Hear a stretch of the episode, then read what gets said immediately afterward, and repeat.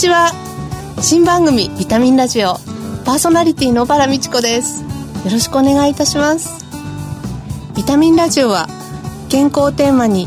医療に携わる方々をゲストにお招きする番組です。明日の健康づくりのヒントになる元気を呼び込むお話をたくさんお届けしたいと思っています。リスナーにとってビタミン剤になるような番組を目指してまいります。どうぞよろしくお願いします。早速ですが初回ということなのでぜひ自己紹介をさせていただきたいと思います。私自身は仙台生まれの仙台育ち、えー、薬剤師をしています。現在はウエルシア薬局と岐阜薬科大学に所属をしています。高校生の時になりたかった職業が4つあったんですね、えー、1つは、えー、今とっても話題になっている管理栄養士。それからあとは本が大好きだったので図書館司書でそれから物を書くのも好きだったので新聞記者。そしてもう一つが実はアナウンサー。この4つの中でやりたいなと思っててなぜかここに薬剤師がない。というところなんですけれども今こうしてですね皆さんにいろんな情報をお伝えすることができてとってもワクワクしています。ぜひ今後お付き合いください。よろしくお願いいたします。もともと病院で働いていたんですけれども病院で働いてる時はやっぱり具合が悪い人たちだけを見ていたのでえー、その前具合が悪くなる前とかそれから具合が良くなってお家に帰った後どんな風に生活してるんだろうということがとても見えなくて気になっていたんですね。でそれがきっかけであの在宅の訪問薬剤師としてお家に行くようになったんですけれどもやっぱりこう患者さんに触れてみてすごくですねあ人の一生っていうのはとっても長くてそこにこう薬剤師として寄り添うあるいは皆さんから頼られるそんな薬剤師になれるといいなというふうに思いました。私もビタミンラジオを通じてリスナーの心と体の健康のお役に立ちたいと思っていますのでこれからどうぞよろしくお願いいたします。この後素敵なゲストをお招きします。お楽しみに。ビタミンラジオこの番組はお客様の豊かな社会生活と健康な暮らしを支えるウエルシア薬局の提供でお送りします。改めまして、新番組、ビタミンラジオ、パーソナリティの小原美智子です。早速、今月のゲストをご紹介いたします。コーラルクリニック院長の石垣康則さんです。先生よろしくお願いいたします。よろしくお願いいたします。今月の特集テーマとして、在宅医療ってどんなもの？ということで、えお伝えしたいと思うんですが、今、在宅医療を取り巻く環境っていうのは、あの、結構いろいろな話題が、こう、たくさん出ていると思うので、ぜひですね、そのあたりを先生にお話を伺いたいというふうに思っております。1回目の今日は、訪問診療を取り巻く環境についてお話を伺います。えっと、先生は文京区にある通院困難な患者様のために、神経内科の専門医として訪問診療を提供されているコーラルクリニックの院長先生ということなんですけれども、この神経内科というのは、例えばどういった患者様が対象になるのでしょうか？あの、脳や神経、あるいは筋肉に障害を持って、まあ、手足が不自由だったり、いろいろこう認知症の症状が出たり、あるいは、あの、痺れたり、目が回ったり、そういったいろいろな問題を抱えている、そういった患者さんが、あの、神経内科の専門の領域の患者さんになります。なかなかこう、自覚症状はあるけれども、こう、外に見える疾患ではないので、結構お悩みを抱えている方は多いと思うんですけど、そのあたりどんなふうに診察をされるんですか？まあ、例えば、あの、パーキンソン病の患者さんは、あの、今、あの、だんだん増えてきてますけれども、はい、あの、手足が震えたり、体がこわばったりして、えー、歩けなくなってきたりする。まあ、そういったあの、患者さんの手足の状況だとか、いろいろ神経学的所見という、あの、所見をとって、えー、診断をします。合わせて、まあ、いろいろな検査がありますね。はい、MRI とか、はい、脳波とか、あの、最近は脳の機能を、あの、調べるような検査なんかもございます。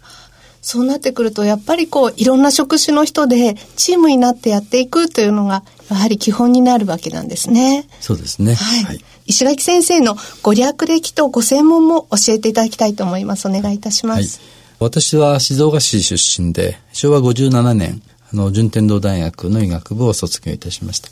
卒業後、そのまま順天堂に勤めまして、脳神経内科の医局に入局。平成2年に静岡で城西神経内科クリニックというクリニックを始めて、えー、そこがあの在宅医療のスタートになっております。その後、平成21年、東京の本郷文京区にコーラルクリニックを開設して、えー、現在に至っております。静岡ということではとても長寿の県ということで環境もいいと思うんですけれども先生静岡で何か思い出はございますか？静岡の思い出はですね、まあ、小中高と、あの、静岡で過ごしておりまして、まあ、静岡おでんのお店が実は、えー、東京には、あの、ございまして、年に一回、高校時代の仲間とそこで会って、えー、いると。あの、今も続いております。あそうですか。先ほど先生、うなぎもお好きというふうに伺いましたが。そうですね。はい、静岡は、あの、ちょうど、関東風のうなぎと関西風のうなぎの両方の文化が混じったあのえところでありまして、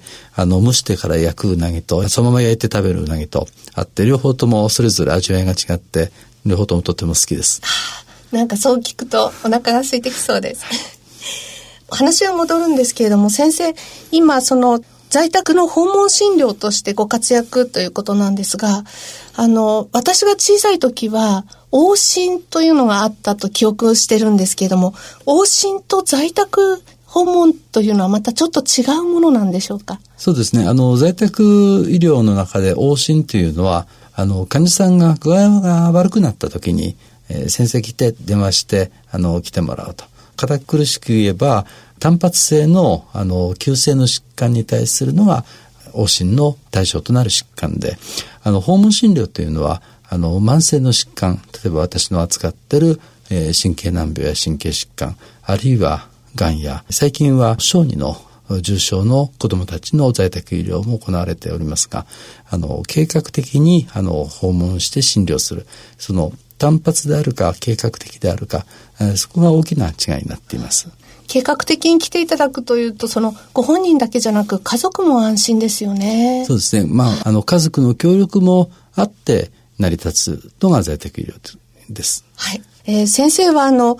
前段でこう日本在宅医学会の代表理事をされておられまして、今は日本在宅医療連合学会ということで、この令和とともに大きくなりながら始まったね、新しい学会でまたご活躍されるということでございますけれども、この在宅医療の充実が望まれる背景っていうのはどんな感じなんでしょうか？やはり、えー、っと、私が在宅医療を始めた時のあの、最大のモチベーションとしては、やはり目の前の患者さんが病院には行きたくない、家で最後まで過ごしたいというふうなあの願いがあって、それだったらじゃあ僕が行くよっていうふうに、えー、在宅医療を始めました。高齢化時代で、あるいはあの医療財政上の問題があったり、いろいろな問題がございますけれども、あの私個人的には患者さんがその人らしく最後まで自宅で過ごしたい。それを在宅医療で、あの、支えていくということを目指して、あの、在宅医療をに取り組んでおります。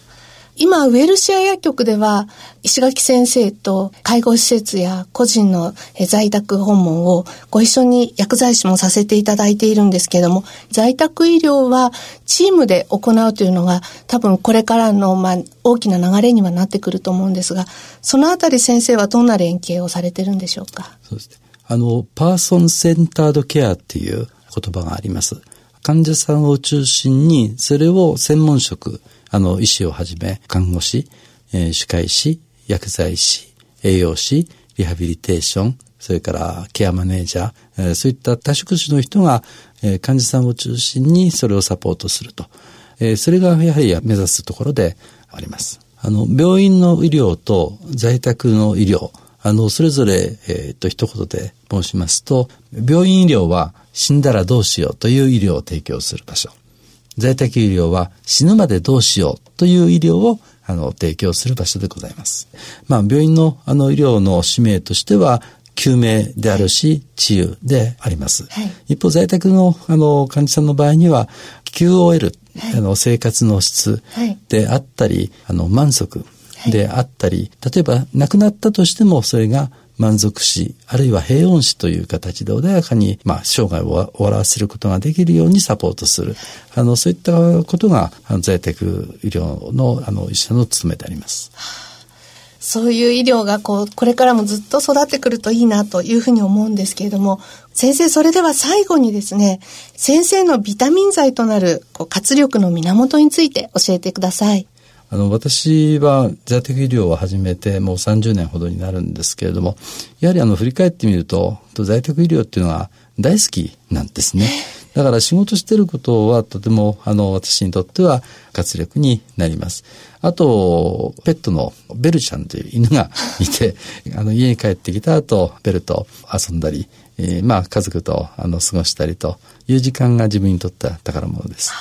ベルちゃんは犬種は何ですか？とトイプードルと、えー、マルチーズのミックス犬で、女の子なんですね。えー、とても懐いて可愛いです。もう、おしゃれな石垣先生にぴったりですね。いい、とんでもないです。なんか目に浮かぶようです。先生、またこの続きは来週お話を伺いたいと思います。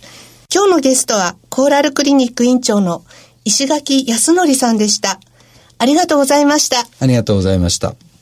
ビタミンラジオ。あ、風邪薬切らしてた。ドラッグストア空いてるかな？深夜もオープン。ウエルシア。あれ？薬残っちゃったな。お薬の相談も。ウエルシア。答える、支える、ウエルシア薬局。公共料金、各種料金のお支払いも受けたまわっております。ビタミンラジオ。石垣先生のお話、いかがでしたか？えー、私もすごい考えさせられたんですけど病院は死んだらどうしよ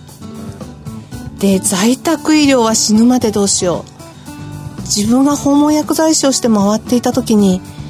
ぱり死ぬまでどうしようっていうところを支えてくるっていうことを少しできたのかなっていうふうにこう私自身も先生の話を聞きながら振り返るそんな時間になったような気がします、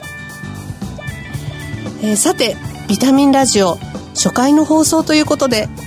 ぜひ番組へご感想あるいは取り上げてほしい健康テーマなど皆さんに教えていただければいいなというふうに思ってます。メールでお寄せいただけたら嬉しいです。今月メールをお寄せいただいたリスナーの方から抽選で3名様にラジオ日経の公式マスコット